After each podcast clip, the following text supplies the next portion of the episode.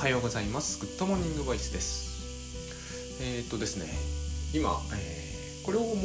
今後やめるというようなえっと予定はさらさらないんですけど Voicy というメディアのサービスにですね性懲りもなくまたあのちょっと申請してみたんですね。もうあのパーセンテージから言うと僕が受かるとは思えないんですけど今回ちょっと真剣に申し込んでみたので、まあ、もしかして受かったらいいな。えーと、全く有料にするとかではないんで、えー、あちらから配信してもですねちょっと皆さん手間かもしれませんけどいつも聞いていただいている方はあのもし移動したらですね、えー、の移っていただければいいかなとあるいはこう Voicy で2本こっちで3本とかでもいいんですけどなんか大体そういうことをやって、えー、うまくいかないような気もするんですよ。だから、えっ、ー、と、まあ、移れれば移ろうかなというぐらいに、ま、まあ、そもそも受かるかどうかっていう前の段階なんで、えー、全然わからんのですけれども、まあ、というのはですね、やっぱり単純にですね、えー、まあ、他にも理由はあるな。まあ、単純にお金がに困るんですね、私は。えっ、と、すげえ困ってるっていうのとは違うんだけど、ほぼ慢性的に困ってるわけですね。で、えー、お金に困るというのは、もうその、私の今の現状についてちょっとつぶさに考えてみたんだけど要は、えーと、マスに乗っからなければいけないシステムの中でやっぱり私のような人間は生きているわけですよ。あのー、例えば今 Amazon の方ではなぜか本が在庫切れになり、えー、でも楽天ブックスとかヨドバシ .com ではなんか割と山のように残ってしまっているという状態が続いてるんだけど、まあ、事実上その状態はほぼ放置されてるわけですね。でなぜそうなるかというとそれは私がやっぱりマスには乗れていないから。これで楽天も売り切れヨドバシも売り切れになれば重版が自然とかかっていくからこれがまあマスに乗れるシステムの多分えーと、で好ましいとされるんだけどそうはなかなか僕の場合はもうならないというかそもそもそんなことにはめったになったことがないまあ一度でもある方はラッキーって言うしかないんですけどそれはやっぱりあのマスなので、えーと、時代とのマッチングって非常に大事だと思うんですよ。ここが私には、えーと、一つ欠けているわけですね。今もそうですけれども逆のことを喋っちゃってるようなところありますからね。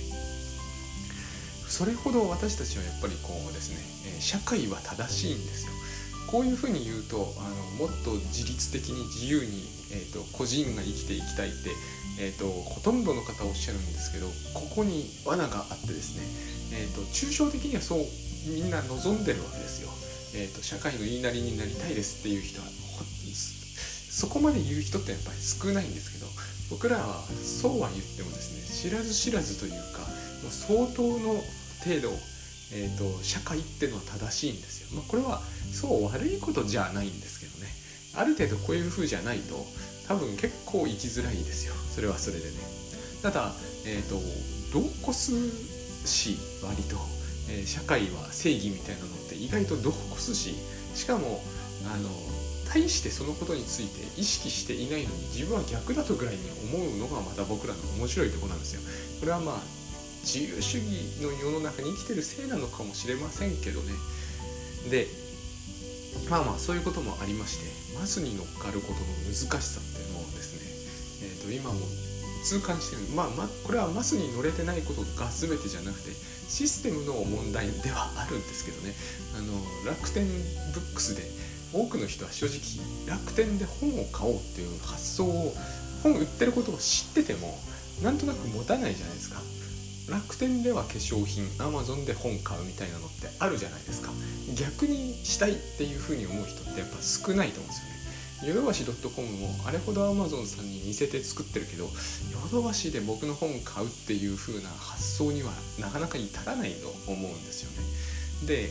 そっちの方に両全ての数が配本されていて、えー、しばらく融通は聞かせられませんというのはなんかシステム上のあれなんですけれどもしょうがないんですよね。そういう風になってるわけですから、えーと、つまりそれはもっとこう大量に扱うという前提が今までずっとあったために、えーと、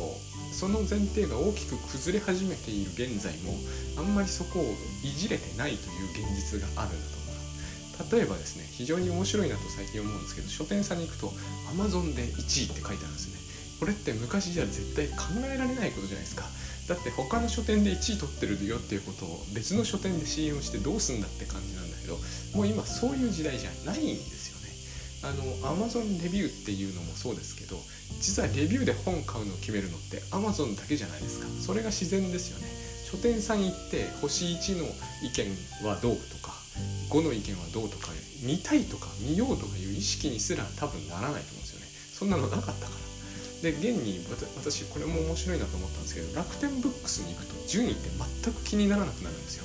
楽天ブックスでは何位になってんだろうとは僕は思わないんですね。なぜならば多分楽天で本を買うということをしたことがないからなんですよ。でやっぱり楽天ブックスでチラチラっといろんなの見たんだけど書評なんて一個もついてはいないわけですよ。考えてみると昔書店に行った時の風景っていうのはまさにああだったわ書本をレビューで判定して買うっていう文化って実に歴史が浅いんですよね。つまりあれも多分マスのマスで売ることが、えーと、正義みたいな時代では必要のないものだったんじゃないかなって思うんですよ。多分ね。だから今はだいぶ違うんだけれどもでも実際にはマスに売れないものを出すのはなかなか難しいという状態で、えー、と私はそのこう網の目を食いかいくぐってるようなそういうあの感覚なんですね精神的には。えーと、マスに受けそうな顔をして、えーと、自分勝手なことをあの言おうみたいなそういう辛さがあるんですよ。まあイリュージョンなんですけどね。でこれが辛くなくなればいいんだけど、えーと、やっぱり実際にこう本がボンと出てみて順位がボンとついてみて、えー、とそれはつまり実はマスじゃないやり方なんだけどでマスの方ではシーンとしているっていうこの状態にえー、とやっぱ苦しみを感じてしまうわけですね。そうするともっと売れるようにしなきゃいけなかったかなと思うんだけどもっと売れるようにどうすればよかったのかわからなかったりするわけです。今回の本出て娘があのサクッと言ったのは前の本よりは売れそうだと。でなぜかというと,、えーと、想定とデザインが前のよりは売れそうに見える、まあ、こういうことなんだろうなと思うんですよね。でちなみに想定とデザインはじゃあ、えー、どうするかってことができるかというと私にはどうすることもできないんですね。著者にできる部分は何もないわけですよ。でも本の売れ行きというものを握ってるのは著者だって思われてもいるじゃないですか。この辺がこの構造と現実のややこしいところだなって、えー、思います。というわけであのタスク管理の本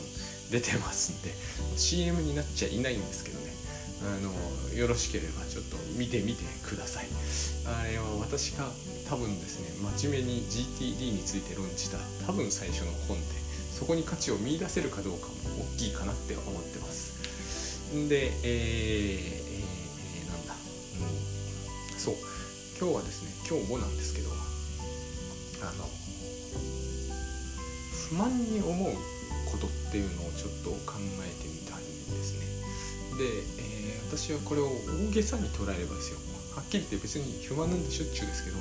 大げさに言うと不満を持つということはですね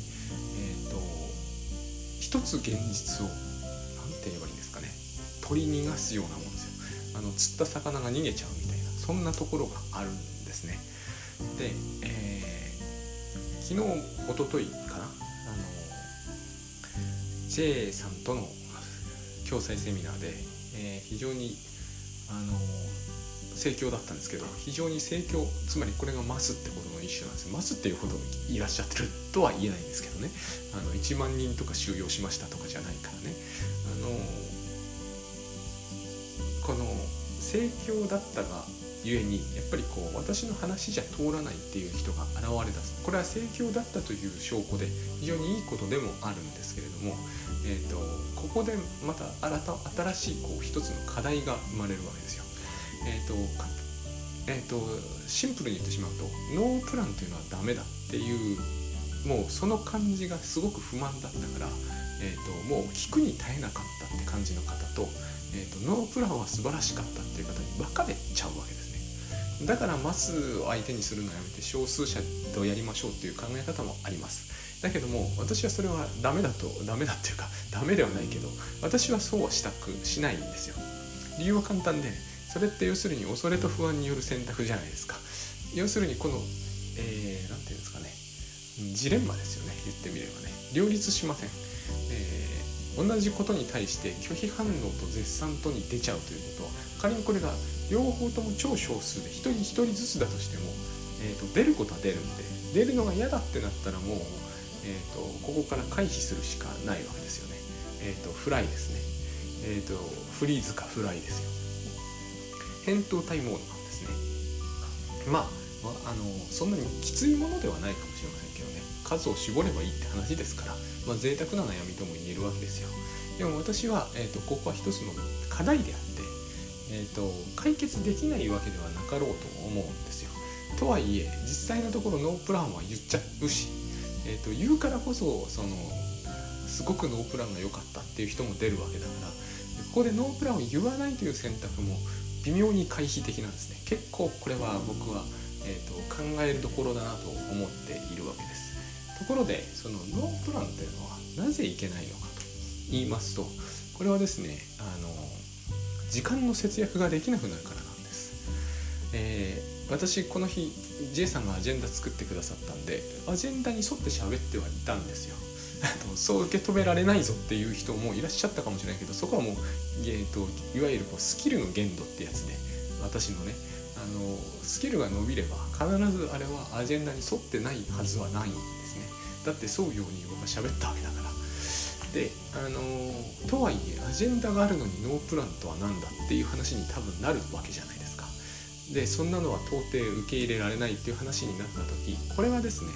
えー、ノープランというものが、えーと、時間の無駄だっていう感じを抱かせてるからなんですね。で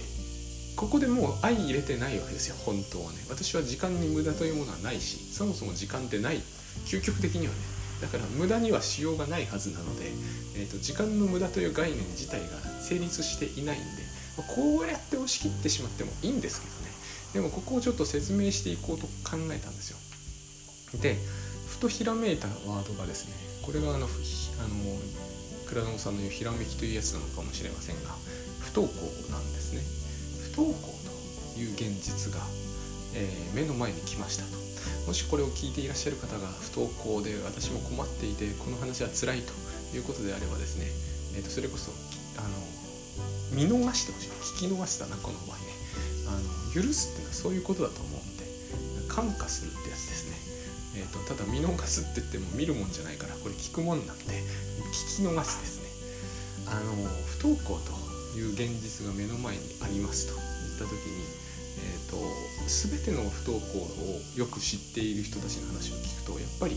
えー、倉園さんが言う話と基本変わんないなと。それはある意味フロイトが言う話と基本変わんないなと。で結局それユングが言う話とも基本変わんないなと。なんならあのお釈迦様はですねブッダという話とも全く同じだなと思うんですけど要は不登校といったものに対して私たちが、え、ついやってしまうえ最もうんとある意味こう初心者ですね。初心者的な対応っていうのはどういうものかというと子供に学校行けっていう態度で接してしまうんです。言うかどうかは別ね。そう言うか言わないかともかく学校行けと。そして心の中で学校にこのまま行っている現実の方が良い現実なのに今私はそうじゃない現実に対面させられていてこの現実をとにかくどうにかしたいという態度になってしまうこと。これが多分僕は最も初心的な対応だと思うんです。これは、えー、だからなってないとか未熟だとか言うんじゃないですよ。もしうちの子が不登校を始めたら初日の私が取る態度は絶対こうに違いないって思うんですよ。だから初心者なんですよこれは。しょうがないですよ親やってる以上。えーと、倉園さんの言うところの、えー、現実をそういうのはイリュージョンですからって頭では考えますよ絶対に。だけどもなかなかそこまでたどりすぐにはつけないんですね。やっぱり行くのが何、えー、て言うんですかね当たり前だから。僕冒頭言いましたよね。社会は正義だと。こういうところに出るんですよ社会は正義がでもう少し余裕を持って考えられるようになるとですね、えー、これがもし娘がコロナの濃厚接触者ゆえに今日行かないだったらどうなるだろうと。全くほとんど起こる現実は変わらないのに態度が全然一変するんですよ。これが解釈ってやつなんですよ。それは所詮物の見方でしょって人は言うんだけど所詮物の見方なんですけどね。所詮物の見方なんだけど態度がガラッと変わっちゃうから現実も変えてしまうんですよね結局。えーと、学校にあなたが行っているのが正しい現実だから今ある現実は全てあのモルアダプティブのモルっていうあの英語で MAL かなあのマルっていうやつはねあのな。んていうんですかねあの非常に嫌な印象を与える英単語であの窃盗時ってやつですけどこうマルなんですよね。このあってはならないことがあってしまっているみたいなそういうあの感じがする。これがもう、えー、僕はダメだと思う。一番まずい現実に対応の対対応というか対し方だと思うんですよね。この現実あってはならないのにあっちゃったみたいな。でこれがもしコロナの濃厚接触だったらこの現実はまるっと受け入れられるからガラッと態度変わるんですよ。でも元気な娘がそこにいて学校に行ってないっていう何ら変わらないじゃないですか。なんならその間も学校の授業はどんどん進んでいくからえーと、いわゆる勉強に置いていかれること遅れることが怖いならば何にも変わらないんですよ。コロナの濃厚接触でも不登校でもね、えー、コロナの濃厚接触だったら中間期末の試験に対して配点5プラスしてくれるとかないですからねそんなことは。で不登校だって元気なんだから家でも勉強できるじゃないですか。現に家で勉強しますよっていうお子さんも結構いらっしゃるわけですよ今は。何がモルなのかですよね。何が異常なのか。異常だというえー、意味付けですよではその意味付けどっから来たかっていうと社会は正義ってやつですよ。そのはずなんですよね。ここから先はもう僕はないと思うんですね。ここまでだと思うんですよ。社会は正義だからこれはあってはならない現実。なのに私はその現実に対応させられていて事実上どうしていいかわからない。っていう状態。ここまでなんですよ。それはなぜいけないのって問われると多分もう答えられないと思います。ここら辺はもうカウンセリングの領域ですね。それはなぜいけないのっていうカウンセラーが問う。真剣にカウンセラーがそれはそれでありだっていうふうに思うならばこの問いは相当な意味を持ちますよね。ここ考えて考えたことがなかったってやつなんで。で、えー、例えばなんですけどあっちゃいけない現実に対応した時に私たちはその現実に対応しないという、えー、態度にしかならないんですね。あっちゃいけないんでこれがまずい。んだってその現実はあるわけですから。対応しない現実を目の前に置いて、えー、そこから何て言うんですかね、えーと、注意を完全にそらすような状態をずっと続けているとその現実は丸ごとそこに置き続けられるのでこの不登校は多分続くんですよね。続くから受け入れるように頑張ろうというところから始めるのがいかにも初心的じゃないですか。それ受け入れてることになんないですよね。でも人間ってえーと、ある意味すごいものでそうやって受け入れていくことが理解できるようになるんですよ。これどういうことかというとつまり受け入れるべき何かというものが与えられているんだと私はやっぱり思うんですよね。えーと、そういう言い方をするといかにも、えー、深層心理的だし精神分析的でもあるしなんなら倉園さん的ではありますけれども、えーとでも結局そういうことをみんな言うんですよ。そこには何かがあるんですよね。よく不登校というメッセージみたいな言い方するんだけどそこまで、えー、意図的に誰かがメッセージを発してるわけではないでしょうけれどもでもやっぱりそれはメッセージなんですよ。でだったら私が悪いのってみんな親は言っちゃうんですけどそうではないってことなんですよ。そうかもしれないですけどね。何かとにかく伝えられるべきものがあって何かが伝えられてきているわけでそれをこう無視したら、えー、ずっと伝えられることになっちゃうわけですよだからそこをやっぱり、えー、対応しなければどうにもならないと。で対応する時の大きなヒントの一つにこれがコロナの濃厚接触だった場合はどうなんだろうと。全く全く問題なく受け入れてしまう。自分がいるとすると,、えーと、そこには結局、えーと、社会は絶対じゃないと。日頃考えていながら社会を絶対視している自分っていうのがいるってことですよね。これも一つのメッセージの受け止め方だと思う。で、えー、私は不登校の話がしたかったわけじゃなくて、えーと、これとノープランの受け入れられないというのは全く同じことだと思うんですね。でノープランというものは時間の節約に反すると。もうほぼ逆転だと。なぜか、えー、プランをはっきりさせておいてくれて今日しゃべることについて、えー、きっちりあの資料なり J さんが用意してくれたあのすごいスライドみたいなものを用意すれば、えーと、これに対してずっと集中して聞かずに済むってことですよ。私がノープランで喋り出しちゃったらずっと集中して聞かなきゃならない。この辺に面白さがあるじゃないですか。そもそも集中して聞くに値しないかもしれないお話話をですね、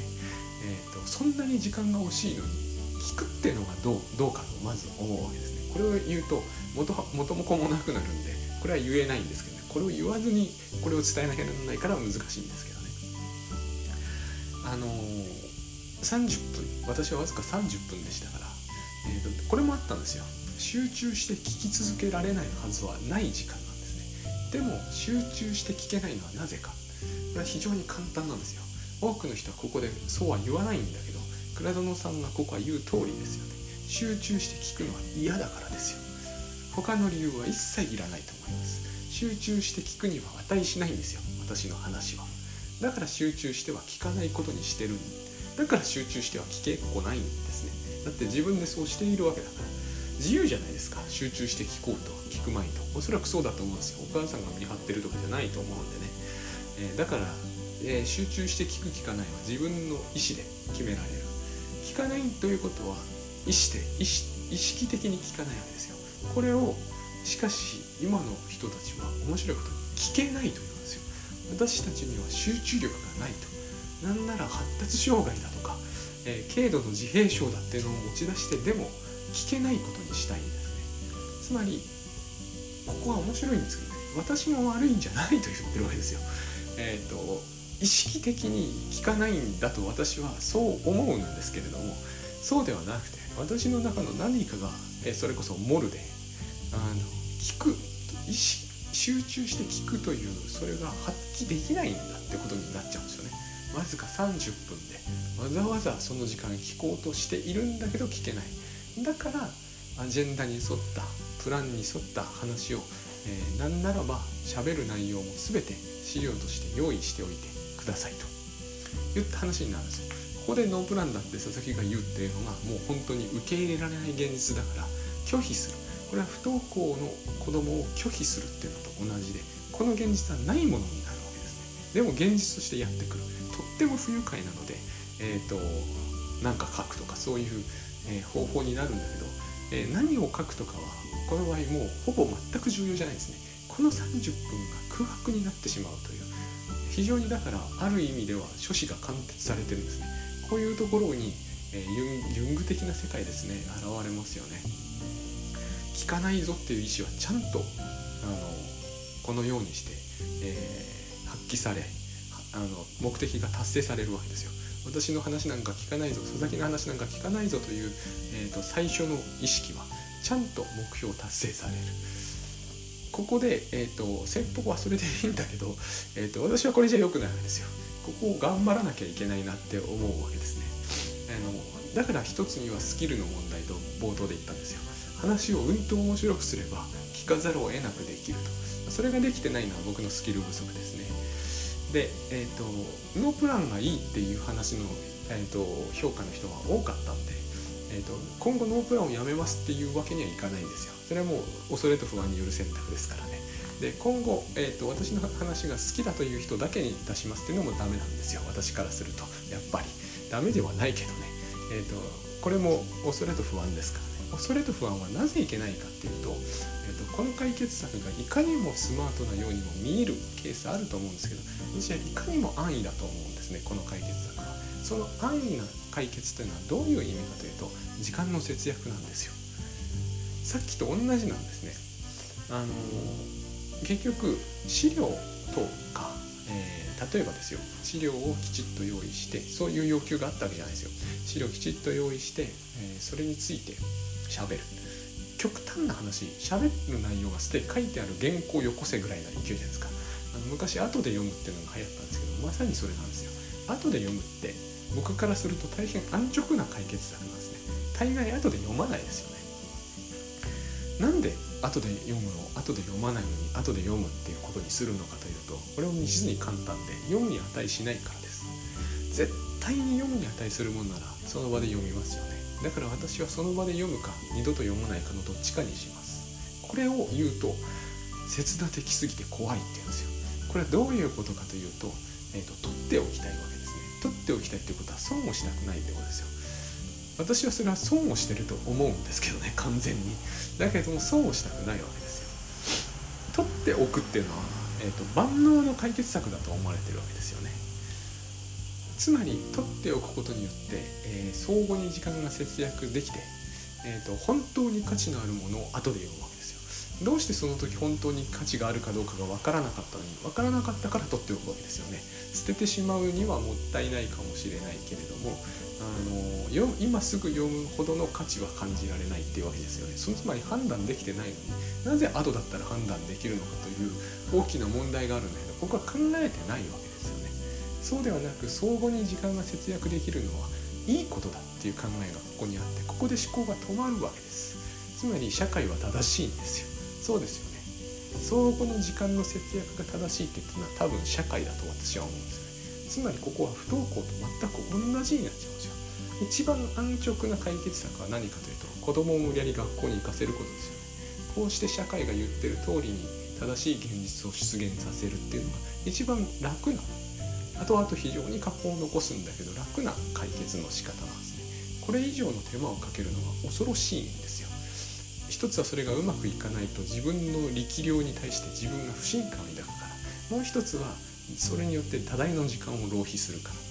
でここにも全く同じで社会は正しいがあるんですね。お父さんとかまあお父さんでしょうね。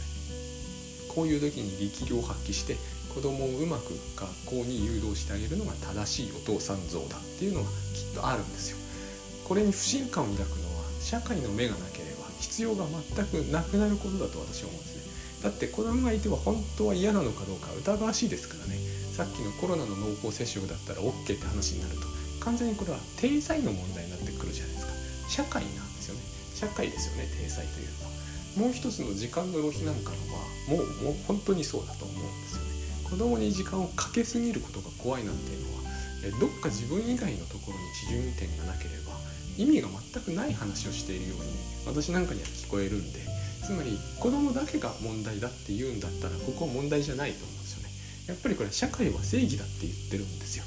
これくらい社会という方向にまあ、言ってみればこう旗を振っているにもかかわらず、えー、自分は社会の言いなりになっていないって思えるのが私たちなんですよ。僕はこういうところにさあのー、なんだ、えー、第二領域とかも全部出てくると思うんですよね。くしくもあの100日チャレンジのアンケートなりでやっぱりあるんですよね。第二領域というものの話をしている時の私の話はなんかこう煙に巻いてるような感じがすると。そうじゃなくて第二領域というのは、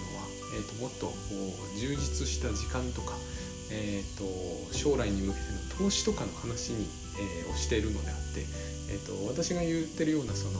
仏教的な時間観みたいな話は正しいのかもしれないけど釈然としないとこれは全く社会は正義だってことなんですよ。その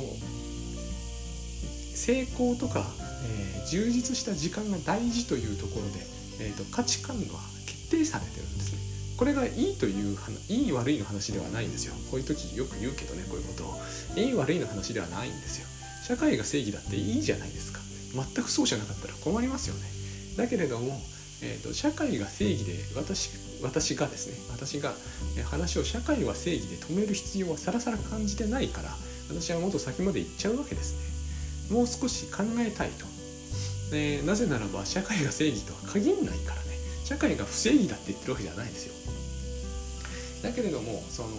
英語の勉強したり将来に投資するのは正しいでしょうって言ってるのは私じゃない感じがするんですね私の中では。全く。明らかに学校なり、えー、非常に社会派寄りの人たちが言ったのをある程度受け入れた私なんですよ。そういうそういう価値観を全く信じない私だけがいるわけじゃないですよ。だけれどもあの語学の勉強って言ったって多分中国語とか英語とかでしょ。ここでウクライナ語とかロシア語とか投入してくると話が一気に難しくなってくると思うんですよね。それは社会は正義のところでどうやって止めるかっていう問題と抵触するからですよ。何が正義なのかっていうのはそのその社会そのその社会によって違うじゃないですかやっぱり。だから何語を学ぶみたいな話にしても何語でもいいわけでもないんですよね。ここでラテン語だったらどうかって話が出てくると僕は思うんですよ。まあ持ち込めばですけどね。だからこれは必ずしも別に仏教的なって話をしてるだけではないんですよ。むしろどうしてそんなに社会は正しいんですかっていう話でえーと、一つこう何て言うんですかね。一石投じられると思っているだけなんですね別にだって、えー、プランガチガチでいってもいいわけじゃないですか。でもプランガチガチでいくということはアジェンダ通りの話をするってことじゃないですか。アジェンダ通りで資料を後で読めばいいっていうことはつまり僕がその時喋らなくてもいいってことじゃないですか。というような資料が欲しいということは僕の話はやっぱりはしょって聞きたいってことですよね。一番役に立つ部分だけを聞きたいと。つまり時間が無駄だと。そういう話になってるわけですよ。え、ー、とこんこれぐらいアンビバレントな役に立つか立たないかわからないから資料だけもらうぐらいにしておきたい人の話なんだけど得する部分を聞き逃すと損になるからとりあえず聞いておきたい後で読みたいっていうこのレベルのえー、ところにもかかわらずそんなにこだわるということになると、えー、こだわった分だけつまり何をしたいかというと時間を浮かせたいわけですよね。でその浮いた時間というものでで何をするんですかね。つまり、えーと、いろんなところでその時間に向き合いたく向き合いたくないわけですよ。究極的には注意を払いたくないという向き合いたくないのは全く同じことですから。不登校の話がいい例ですよね。向き合いたくないわけじゃないですか。それに注意を払うようなそういう現実ではないと。